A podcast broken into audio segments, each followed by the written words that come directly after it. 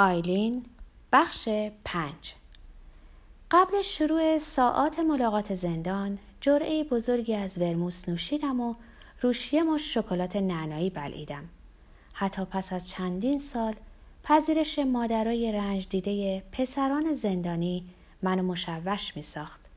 در میون وظایف مرگبار خسته کنندم قسمتی از کارم این بود که از ملاقات کننده ها بخوام نامهاشون رو در یه دفترچه بنویسن و سپس به اونا می‌گفتم که روی سندلی های نارنجی پلاستیکی در سالن بشینن و منتظر بمونند. مورهد یه قانون دیوونه کننده داشت که در آن واحد تنها یه ملاقات می‌تونه صورت پذیره. شاید این به خاطر پرسنل کم یا امکانات محدود مورهد بود. در هر صورت این موضوع به خاطر مادرانی که ساعتهای زیادی رو منتظر و گریون میشستند با پاشون ضرب می‌گرفتند فیلم می‌کردن و قرولند سر می‌دادند. جوی از عذاب تمام نشدنی ساخته بود. در جهت تلاش برای دفع احساسات جرف خودم نظرسنجی بیمعنی طراحی کردم و فرمهای تکثیر شده رو برای پریشونترین مادران روی تابلوهای اعلانات قرار دادم.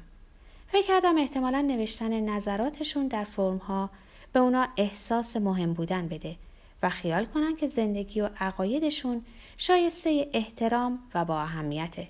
سالهای از این قبیل طراحی کرده بودم. هر چند وقت یه بار ماشینتون رو پر می‌کنین. خودتون رو در ده سال آینده چگونه می‌بینین؟ شما از تماشای تلویزیون لذت می‌برین؟ اگه بله چه برنامه هایی؟ مادرها معمولا از بودن کاری برای انجام دادن لذت می بردن. اگرچه تمایل داشتن تظاهر کنن سرشون شلوغه. اگه میپرسیدن این فرم برای چیه به اونا می‌گفتم که یه پرسشنامه دولتیه و اینکه اگه می‌خوان ناشناس بمونن نامشون رو روی اون ننویسن هیچ کدوم به این حرف گوش ندادن تمامشون نام خود رو خوشخطتر از دفترچه ملاقات روی اون فرم ها می نوشتن و اینقدر خلاقانه پاسخ می‌دادن که قلبمو به درد می آورد. من مسئول رسیدگی به کمد بایگانی مدارک که شامل گزارشات، بخشنامه ها و دیگر سندهای هر یک از زندانی ها می شد بودم. اون بچه ها تا زمانی که دوران محکومیتشون تموم شه یا به 18 سال برسن در مرهد میموندند. در مدت حضورم در زندان کوچکترین پسری رو که مشاهده کردم نه و نیم سال سن داشت. نگهبان عاشق این بود که پسرای بزرگتر، بلندتر یا چاقتر یا هر دو به خصوص اونایی که دردسر درست می‌کردن و تهدید به انتقال زودتر به زندان بزرگ سالان کنه. اون می‌گفت فکر می‌کنی اینجا بهت سخت میگذره مرد جوون؟ یه روز وضعیتی پیش میاد که هر کدوم از شماها مجبور میشین برای هفته ها رنج بکشین. در واقع به نظر من با لحاظ کردن شرایط پسرها در مرهد شخصیت های محترمی بودن. هر کدوم از ما نسبت به وضعیت خودمون کچ خلق و ناراضی هستیم. اونا از بیشتر کارهایی که یه بچه باید انجام بده رقصیدن، آواز خوندن، جس گرفتن، بلند بلند حرف زدن، گوش دادن به موسیقی دراز کشیدن من شده بودن. مگه اون وقتهایی که به اونا اجازه داده می‌شد. هیچ وقت با اونا حرف نزده بودم. اما همه چیز در موردشون می‌دونستم. خوندن پرونده ها شرح جرم ها گزارشات پلیس و اعترافاتشون رو دوست داشتم. به یاد دارم یکیشون با شدت خودکاری رو در گوش یک راننده تاکسی فرو کرده بود. تعداد کمیشون اهل خود ایکسویل بودن. اونا از سر تا سر منطقمون به مرهد اومده بودن. بهترین دوستا، جنایتکاران، متجاوزین، آدم ربایان، خرابکاران و قاتلین جوان ماساچوست بودن. بعضی از اونا یتیم، فراری، خشن و سرسخت بودن و با غرور و اعتماد به نفس راه می‌رفتن. باقیشون که از خانواده های معمولی بودن و مرامشون خانوادگی تر و حساس تر بود مثل بزدلا راه می‌رفتن. من خشنا رو بیشتر دوست می داشتم. برام جذابتر بودن. جنایت هاشون هم به مراتب طبیعی تر بود. اونا پسرایی باهوشی بودند که دچار انحراف شده بودند.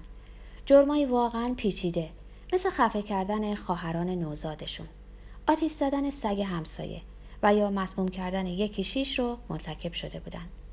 شگفتانگیز بود بر حال بعد از چندین سال همگیشون رو میشناختم من این عصر جمعه به خصوص رو به خاطر دارم چون یه زن جوون به ملاقات مجرمش اومده بود گمون کنم کسی که به او تجاوز کرده بود. دختر زیبا که تومه سوء استفاده شده بود. زمانی فکر می کردم زنان جذاب همگی هرزه شیفته عشقبازی بلگردی و بلحوثند البته چنین ملاقاتی به شدت ممنوع بود. تنها خیشاوندان نزدیک مجاز به ملاقات با زندانیان بودند. قوم و خیش نامی بود که ما استفاده می کردیم. من همین نکته رو به او گفتم اما اون درخواست کرد که پسرک رو ببینه. در ابتدا خیلی خونسرد بود. انگار چیزی رو که می‌خواست بگه بارها تمرین کرده بود. الانم نمی‌تونم گستاخیمو باور کنم. با ماسک مرگ روی صورتم پرسیدم آیا درخواستش اینه که با مجرم خیشاوند شه؟ سوال من این بود منظورتون اینه که دارین ازدواج می‌کنین؟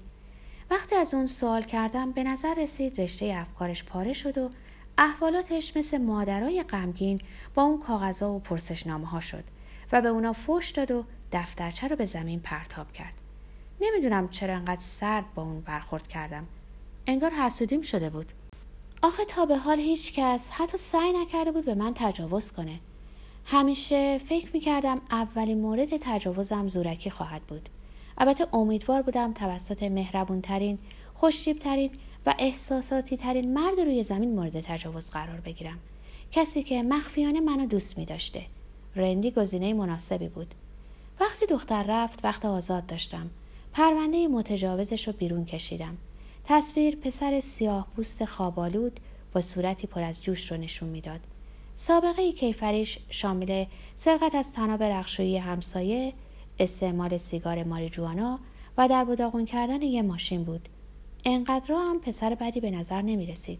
قسمت دیگری از شغلم حین ساعت ملاقات این بود که به نگهبانا بگم کدوم پسرا برای ملاقات فرا خوانده شدن. دو نگهبانی که من به خوبی به یاد میارم جیمز و مشخصا رندی بودن. فکر می‌کنم جیمز میباید آسیب مغزی دیده یا یه جور مشکل عصبی داشته باشه.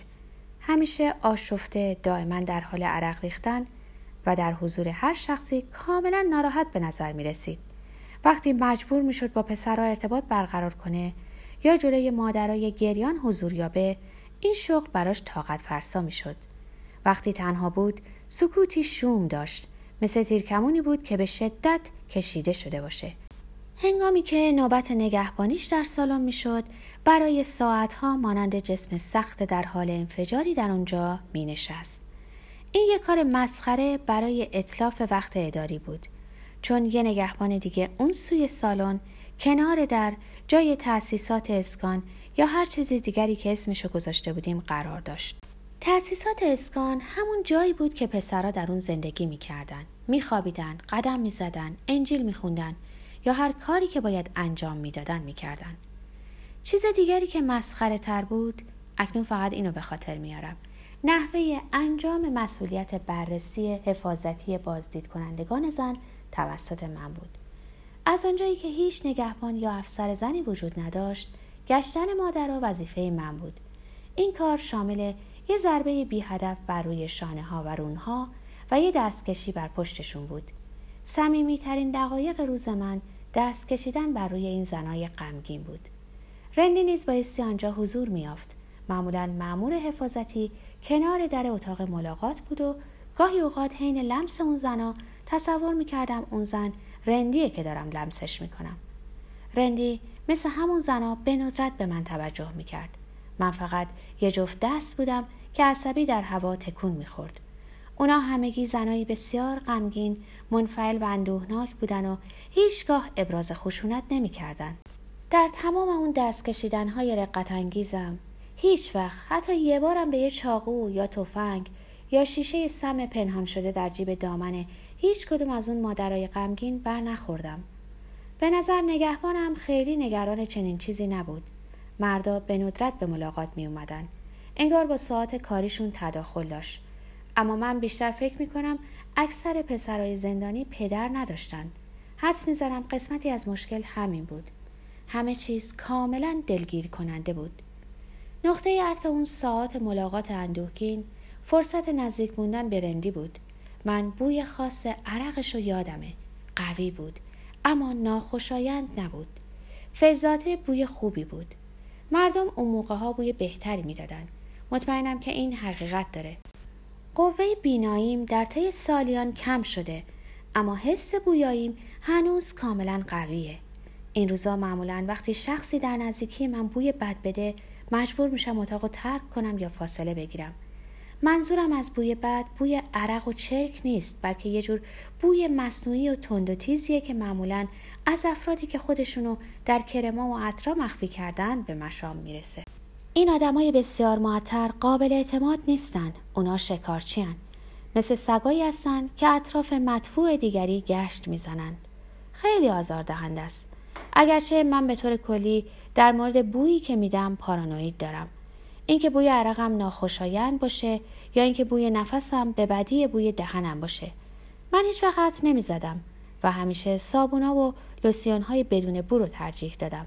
هیچ چیز بیشتر از بویی که یه عطر می‌خواد اونو بپوشونه جلب توجه نمی‌کنه.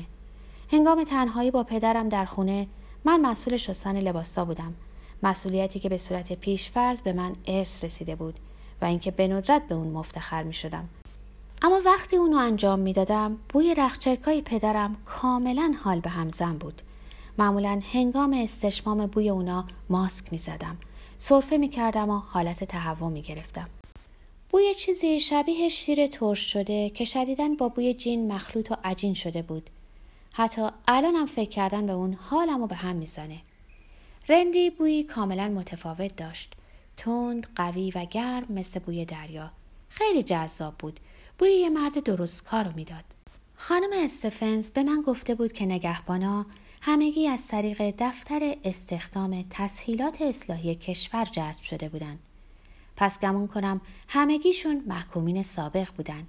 تمامشون خالکوبی داشتن. حتی جیمز هم یکی داشت. بکنم یه صلیب شکسته بود. خالکوبی رندی یه پورتری محو از یه دختر. امیدوارم مادرش بود. یه روز صبح زود در ماه اولی که در مورخت بودم هنگامی که خانمای اداره مشغول برپایی تزینات عید پاک بودند پرونده استخدامی رندی رو خوندم. اون پرونده شامل جرایم نوجوانی سوء رفتار جنسی شکستن قفل و ورود غیرمجاز بود. اون در نوجوانی یه زندانی در مورهد بوده. این تنها حقیقتی بود که اونو به چشم من عزیزتر می کرد.